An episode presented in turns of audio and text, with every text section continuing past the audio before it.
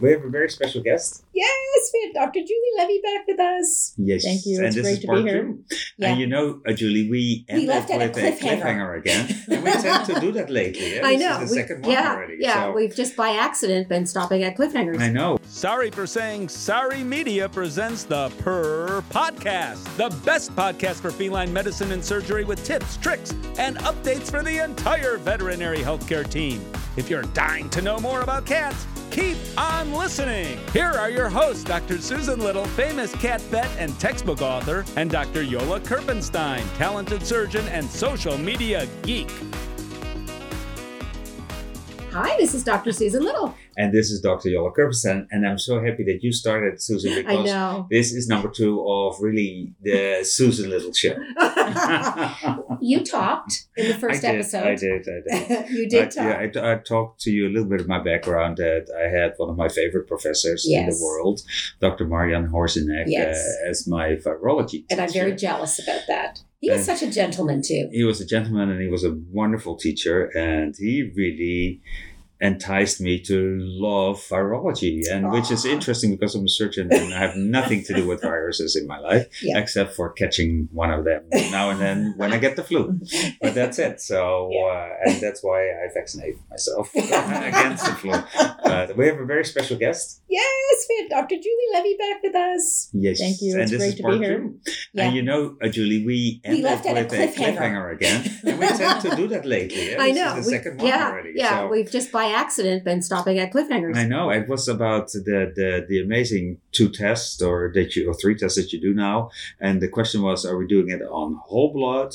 Are we doing it on serum or plasma? And we're talking, of course, about feline leukemia and FIV testing. Yeah, yeah. So we kind of left off with Julie was talking about um, the uh, project that um, you're doing with Austin Pets Alive, with which is a long term study. That's never really been done before like that, right? Like longitudinally following cats out very far, right? There really hasn't No. been with the retroviruses. Most of what we know about the retroviruses are based on laboratory infected cats that are using specific laboratory Yeah. strains. And Mhm. so we ought to be a little bit cautious about what we learn from those artificial circumstances.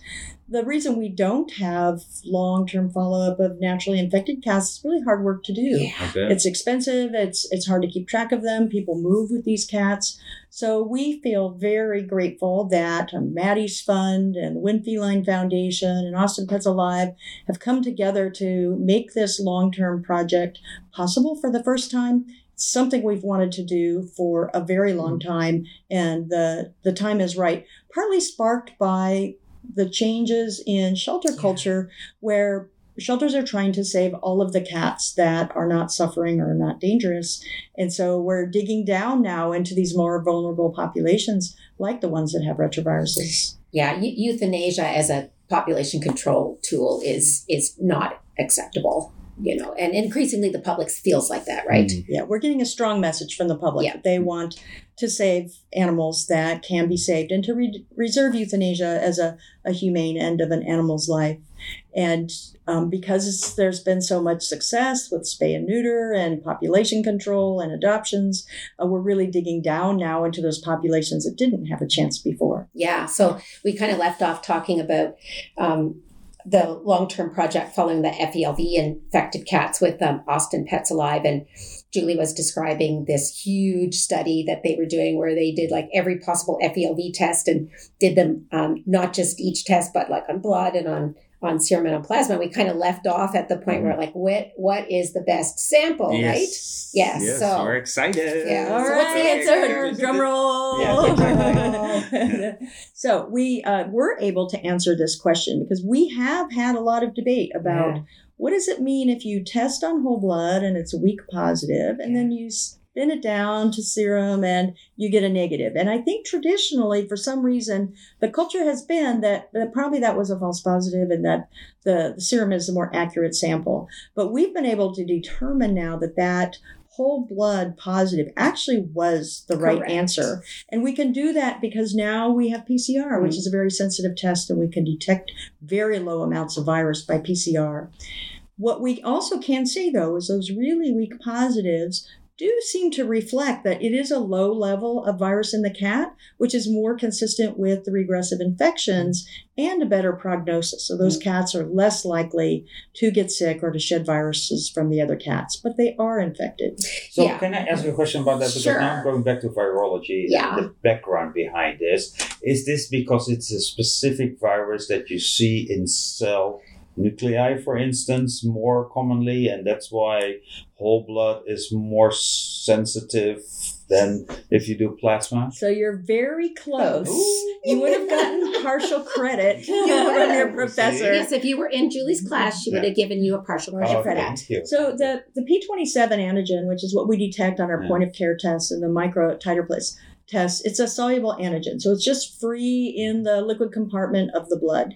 And it is also found in the cytoplasm of cells, which is why we can see it on the IFA. So the blood smear that we use for the IFA, those infected cells will have a bright green cytoplasm. However, the, vir- the viral antigens also will adhere to the outside of the red blood cells. This happens in HIV as Mm. well, so we know it's a real phenomenon because it's been well documented in human medicine. So when you remove the cellular component with those externally adhered virus particles, you actually reduce the sensitivity of the sample. So, not surprisingly, whole blood with all of the cells in it is going to be most sensitive. If we remove most of those cells by spinning down the whole blood into plasma, plasma is not a cell free mm. fluid. Right. There's still some platelets and some of the white blood cells in there. And so plasma is second in sensitivity. And then serum, which really does have all of the cellular components removed, is going to be the least sensitive of the three. And that's really big news because that debate has been raging mm. forever, right? Yeah. And I, you know, I've seen um, clinics and veterinarians say we don't use whole blood anymore because we get so many false results. Yeah. And wasn't there a time period when we were saying, oh, if the cat eats mice, do you remember that debate? Mm-hmm. Well, Yeah. and there there was Yeah. a time with the early tests uh, that, that because the reagents for these tests are are often mouse monoclonal mm-hmm. antibodies and and if cats had had exposure, they might have some natural anti-mouse antibodies. So in the early generations Yeah. of tests, that was a real source Yeah. of false positives. Now the the tests have been improved, and those are no longer Yeah. conflict. No, it's not mice anymore. No, no, no. The no. mice are free. Yeah, They yeah. have been acquitted. Yeah, Yes. yeah. So that really clarifies things so nicely, which is good news. So uh, here's the thing I want to ask you because I've been asked this question before. So if I can do um, whole blood on a point of care test in my clinic, um, or I can do the the ELISA or the mic or the microwell plate at the lab, should which is better? And then sometimes it's just a convenience thing, right? Because, you know, we're running a bunch of other tests on the cat and it's going out to the referral lab anyway. So let's just add on an FELV FIV test, right? So, So they're almost equivalent. Mm. So that we didn't, we occasionally saw a cat that would be positive weekly on whole blood and then negative on the Mhm. plasma because that plate test is going to be run on plasma. plasma. and you know, I think a lot of vets don't know that. No, they they Yeah. wouldn't. There yeah. wouldn't be a reason. So you might miss a, a low number of weak positive cats by going straight to the plate test in the lab. And the thing that most veterinarians don't have a way of knowing is even knowing what your lab runs when when they add a, a FELUC test onto the chemistry panel um, or geriatric screen, you just get FELV antigen back, right? You don't know if No. it was a SNAP test or Yeah. uh, plate test. And so it, it's worth talking to your lab to find out exactly what they do. And to be honest, it's not always the same. If, if they are running a small batch of tests one night, they might be pulling out a point of care Mm. test just like the one that you would have run, Mm. or they might be putting a larger volume of tests on their Yeah. plate reader. See, that's something that I never knew. No, and and and and it, from a global perspective, uh, do all labs have this technology, or is there variation also in the world? Yeah, variation for sure. There are variation even within like North America, where we have several major Mm. labs. They will use um, different brands of tests and have different testing protocols. And then when we move outside of this continent, all of the the laboratories that are available in other countries will have their own set of protocols and tests that they use, and they might not even. You know, they might use tests that are not licensed even in the U.S. So they're tests we don't even know about. Yeah, and that's an important point because some of the work you've done have looked at the point of care tests, and they're not all even. They're not all the same. We have to be really careful about extrapolating results that were I guess, developed with like certain tests. That that is a very important point, Yeah. Susan. And we do not have very much literature that lines up all of the available tests, Mm. uses the same sample, and runs them all side by side, which is really what we need to be able to compare them. In most cases, we'll have sa- a set of samples that are characterized by some third third uh, way of Mm. deciding what their gold standard is Mm. and then maybe two or three tests will be compared but in another study there will be a different gold standard and a different three tests will be done so even though there's a fair number of papers that try to assess test accuracy it's very hard to line them all up and make a big summary statement about them Yeah. So I mean, like this, the the study that that you're doing right now, I've never seen anything like that. Nobody's been brave enough, or had enough funding, or you know, True enough, and, but Yeah. we did focus mostly, you know, to be completely transparent, Yeah. mostly on IDEXX tests. Yeah. Our IFA was done by the National Veterinary Lab in New Jersey, which is the laboratory that developed that test, the first FELV test in the 1970s, Mm-hmm. and is still the only test, the only lab that I will use if I want to Mm. run an IFA.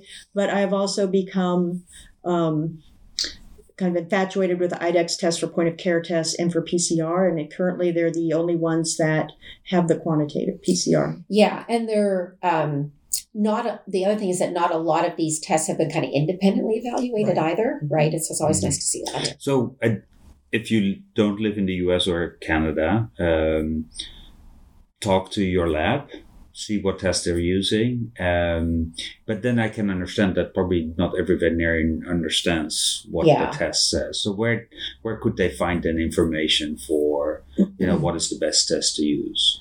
So I think starting with the new guidelines, there's Mhm. 26 pages of fine print, Ah, um, a hundred or more references to back it up, and it is it is compiled by an international group Okay. of experts in this field. Mm. So we took all of the combined brain power of folks who are currently doing research and tried to distill it into um, uh, not quite so concise encyclopedic uh, review. So I, I would start there, but then I would also look to who is the expert in your region. So, you know, in Germany, we would contact Katrin Hartmann and ask Mhm. her what the, her opinion is because she's going to have her finger on the pulse of best practices in her region. yeah, So reach out to your local expert Yeah. uh, to help you a little bit with choosing the right test or maybe the right lab even uh, for the same issue. Uh, Yeah. so and it's also fair. You know, we should point out that in in Europe there is a wonderful group called the Advisory Advisory Board on Cat Diseases. If I got it right, Mhm. yeah. ABCD. A B C D. Yeah. I don't know why I can not always put the words to the letters, but Advisory Board on Cat Diseases. and which was started Yeah. by Marian Horzinek. by There you go. Uh-huh. Mhm. There we go back. Absolutely.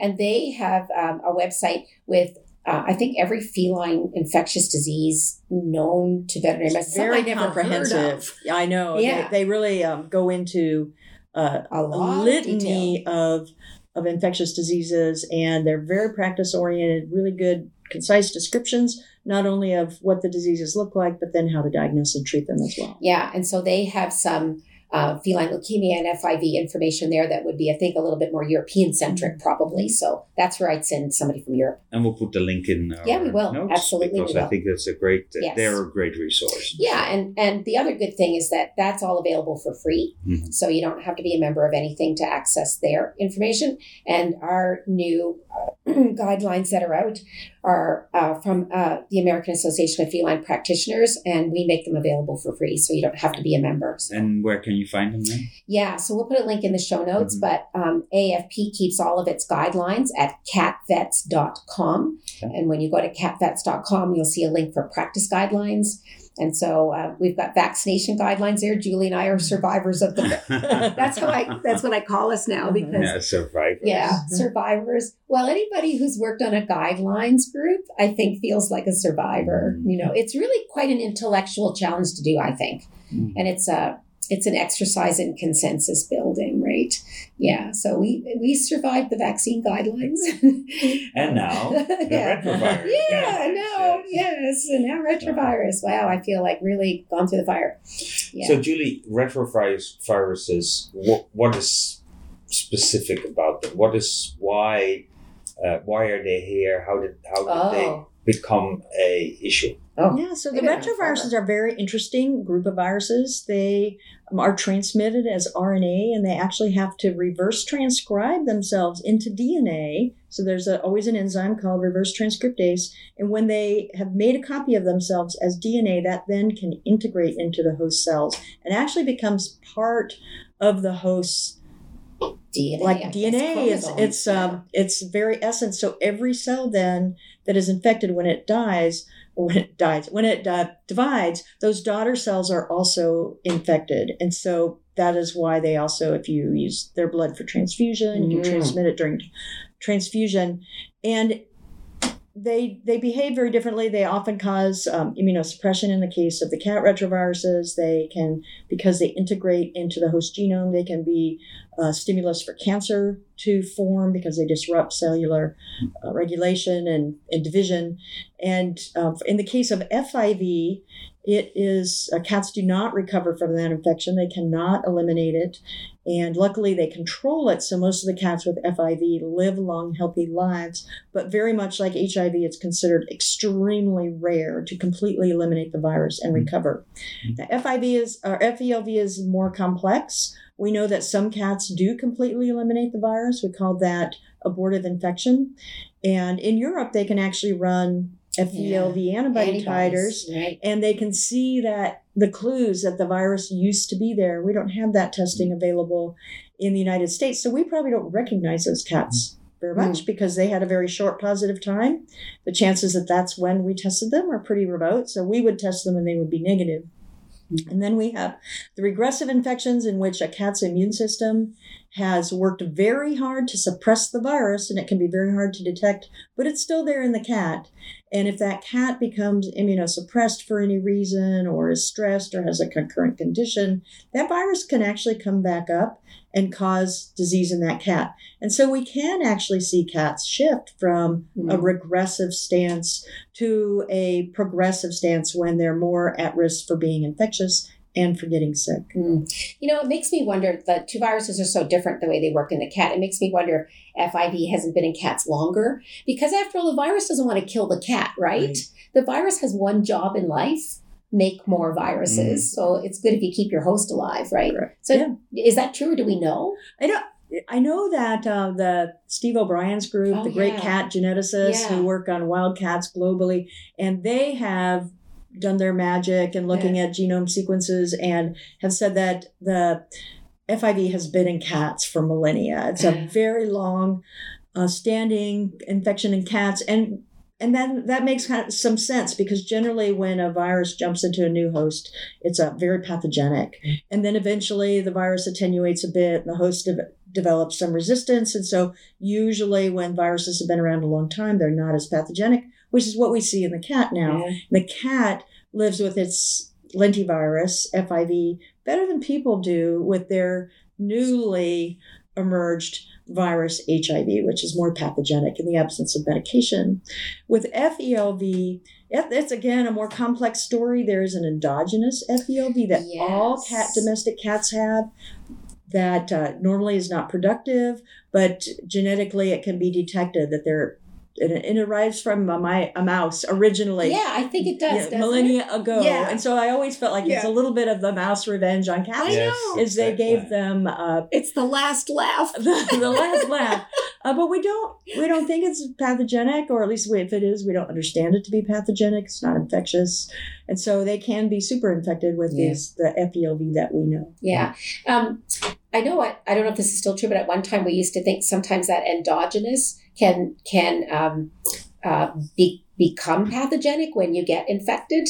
Right? Is that still is that still something that we think about? So the, it is believed, and it, it has to do with uh, the recombination between Yeah. the two viruses, and depending on which segments of the gene of the endogenous retrovirus get recombined with the transmissible one, and it can lead to strains of of B and C that are associated more with Like the um, either anemia, right? yes, Yeah. or um, lymphoma. So Mm. depending on how those combinations develop, you go down different roads for different diseases that we associate with E FELV. And then cats that have both of the viruses. Oh, that's a good question. So we do see that. It's not common for cats to get both viruses because the risk factors are a little bit different. We see FIV transmitted mostly between big tomcats that fight, so big male cats outdoors. FELV spread uh, more um, equally to males and females from the um, mother cat to her kittens. But some cats will be at that, you know, edge of the bell shaped curve and they're unlucky and so they get both. In general, my experience with those cats is their outcome is predicted more by their FELV Mhm. status and that in some cases we think the FIV may be a little bit additive.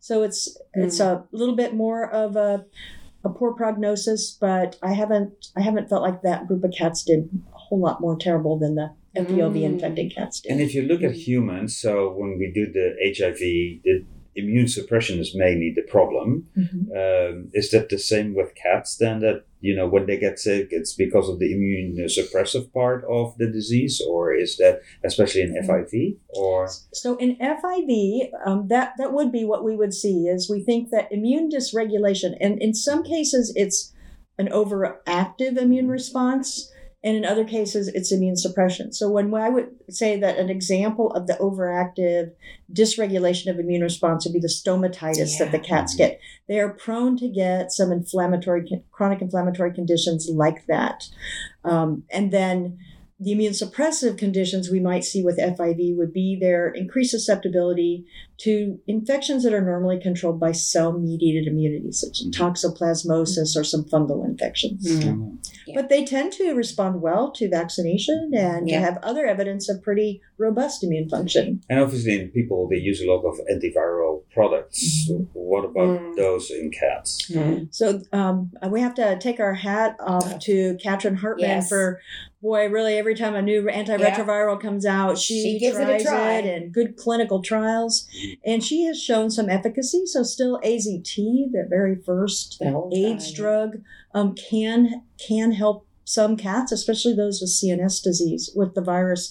But it also causes bone marrow suppression. It's expensive, and so it, these antiretrovirals really have not been found to be uh, very helpful for these cats the way they've been life saving uh, in HIV. Even the cocktails, because I know she's tried a number of cocktails. Mhm. And I wonder if part of the part of the issue, of course, is they are two different viruses, Mm-hmm. right? But I also wonder if part of the issue is that we sometimes, especially these days, we might diagnose people earlier. I wonder if that's part of it too. Yeah, You know, I don't know, right? Like, Yeah, it in HIV, they, these new cocktails um, did pull people back from the brink of death. so? It doesn't so, matter. so, I mean, I'm sure early diagnosis is always preferred. Yeah, but even so, but they um, they be, they reduce the chance of resistance Yeah. um, occurring really early, which was the problem with monotherapy. yeah, And in people, they really track the amount of retroviral RNA that's in circulation because that indicates active infection. And so they will track both CD4 cell numbers and RNA counts. In cats with Mhm. FIV, actually, their RNA is usually not detectable anyway. yeah, So there's nothing there to suppress. Mm. So I think that just because it's cats have learned to live with this virus, they're already sort of suppressing it themselves, and adding a drug doesn't do doesn't a lot help. more. Yeah. So you you mentioned CD four, and so what about looking at CD four CD eight ratios?